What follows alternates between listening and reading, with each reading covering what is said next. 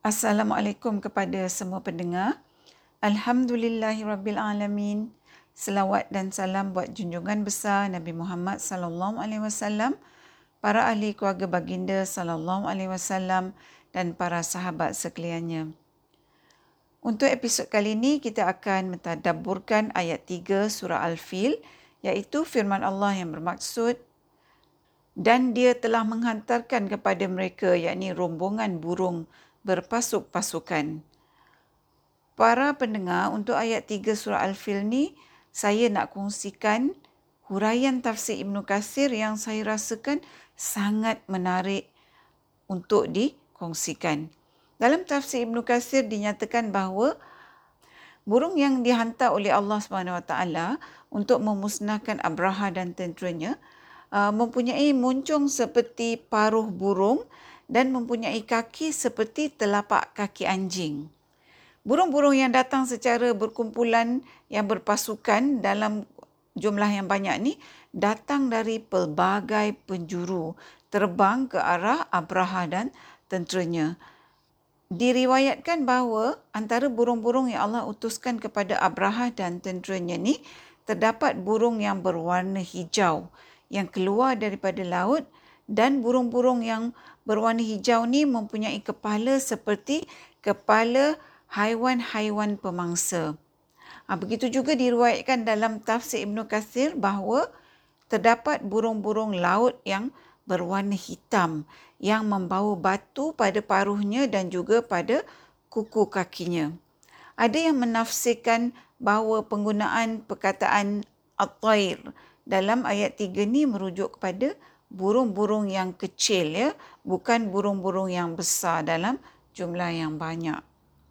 Para pendengar, apabila saya membaca tafsir Ibnu Katsir berkenaan burung-burung yang diceritakan dalam ayat 3 surah Al-Fil ni, barulah saya tahu bahawa burung yang Allah hantarkan tu bukan burung biasa macam yang kita nampak hari-hari dalam hidup kita.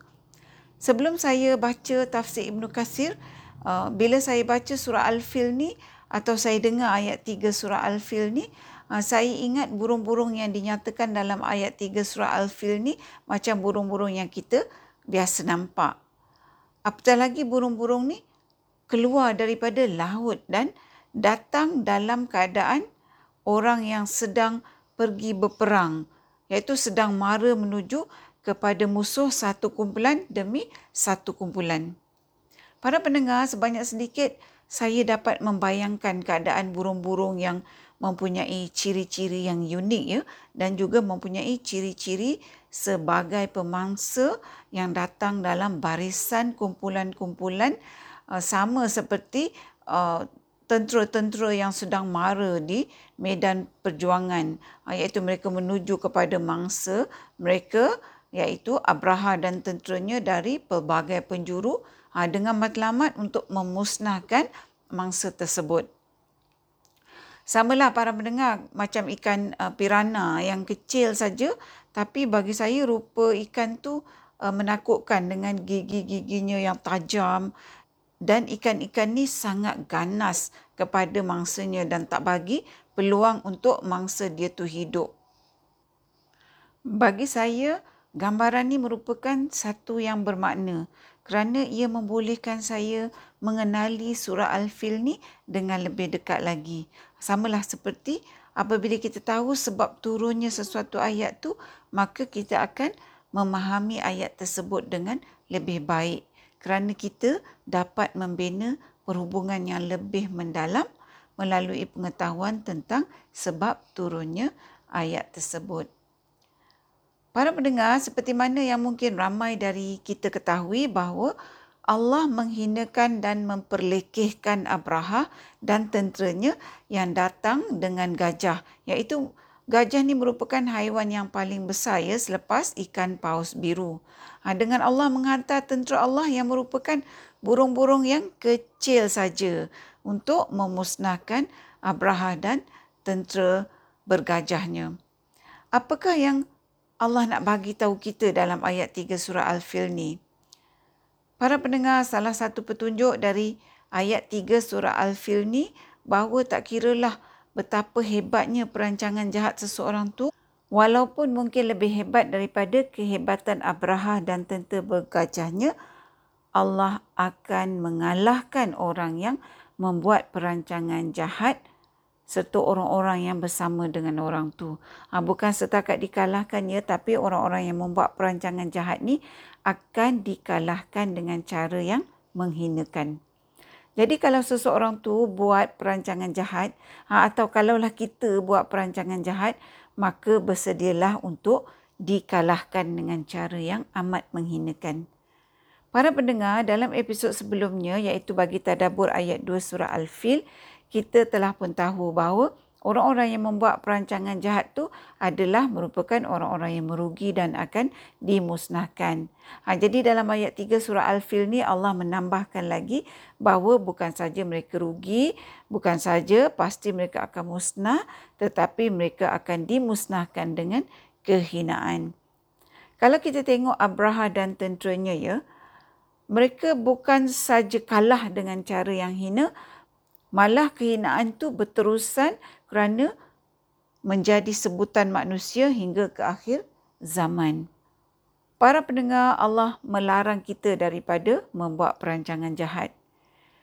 Bila kita melawan perintah Allah ni, maknanya seolah-olahnya kita tunjukkan pada Allah bahawa kita ni tetap akan berjaya dengan perancangan jahat kita. Walaupun Allah dah bagi tahu jangan buat perancangan jahat. Kalau buat perancangan jahat tetap akan dikalahkan. Tetap akan tak berjaya. Begitulah para pendengar syaitan menjadikan kita ni sombong dan takbur terhadap Allah tanpa kita sedari apabila kita ni membuat perancangan jahat. Sebab kita biasanya mengaitkan sombong dan takbur ni bukan dengan perancangan jahat tetapi dalam konteks ucapan dan perbuatan riak secara umumnya. Hakikatnya para pendengar, apa saja perintah Allah yang kita lawan dan apa saja larangan Allah yang kita buat, kita ni sebenarnya sedang berada dalam keadaan sombong terhadap Allah dan tentulah dalam keadaan yang tidak bersyukur. Kalau kita renungkan ya berapa banyak perancangan-perancangan jahat manusia yang Allah patahkan dengan cara yang begitu simple saja, begitu mudah saja tetapi begitu memalukan perancang-perancangnya. Hal ini para pendengar samalah seperti Allah menghantar burung yang berbondong-bondong untuk mengalahkan tentera bergajah yang begitu besar. Cuma kalau kita tak tadaburkan ayat 3 surah Al-Fil ni mungkin kita tak nampak persamaannya. Tetapi dengan mentadaburkan ayat 3 surah Al-Fil ni kita akan nampak persamaan yang begitu jelas dari segi kerangkanya.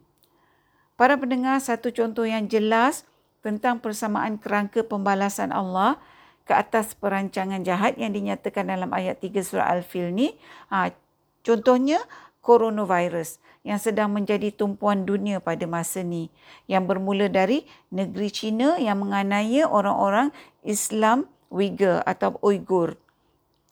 Kalau dalam kisah tentera Abraha, Allah SWT hantar burung-burung kecil. Tapi dalam kes negeri China ni lagi hebat sebenarnya. Iaitu Allah hantar mikroorganisma je yang menyebabkan satu negara China jadi kelam kabut dan satu dunia tak benarkan rakyat Cina masuk negara mereka. Yang mana ini merupakan satu penghinaan. Sama macam kita nak masuk rumah orang tapi orang tutup pintu, tak bagi masuk. Uh, suruh balik dan bagi tahu jangan datang lagi. Tentulah kalau kita dalam keadaan ini kita akan rasa malu, sedih dan sebagainya. Begitulah juga contohnya seperti Allah hantar kebakaran hutan, banjir, ribut taufan yang menyebabkan jumlah kemusnahan yang besar, jumlah kematian yang besar kepada negara-negara yang melakukan perancangan-perancangan jahat. Iaitu Allah Subhanahu Wa Taala contohnya hantar air bagi banjir atau ribut taufan. Yang mana air ini bersifat lembut dan air yang bersifat lembut ni menjadi tentera Allah bagi mematahkan perancangan jahat manusia. Para pendengar, sebenarnya banyak kejadian-kejadian yang berlaku di sekeliling kita di seluruh dunia yang mempunyai kerangka yang sama seperti dalam ayat 3 surah Al-Fil ni. Yang kebanyakannya tidak kita sedari akan kaitannya dengan apa yang Allah bagi tahu kita dalam ayat 3 surah Al-Fil ni. Para pendengar, mudah-mudahan sedikit sebanyak kita mendapat manfaat dan petunjuk daripada tadabbur ringkas kita dalam episod kali ini. Setakat ini dahulu perkongsian kita buat kali ini. Moga kita bertemu di episod yang seterusnya insya-Allah. Assalamualaikum. Sekiranya anda merasakan bahawa perkongsian tadabbur bersama Dr. H ini memberikan manfaat kepada anda, saya ingin mengajak anda untuk menyertai saya bergabung usaha menyemarakkan amalan tadabbur Quran dengan memanjangkan perkongsian ini kepada orang lain. Serta jangan lupa untuk tekan butang follow untuk mengikuti episod-episod yang seterusnya.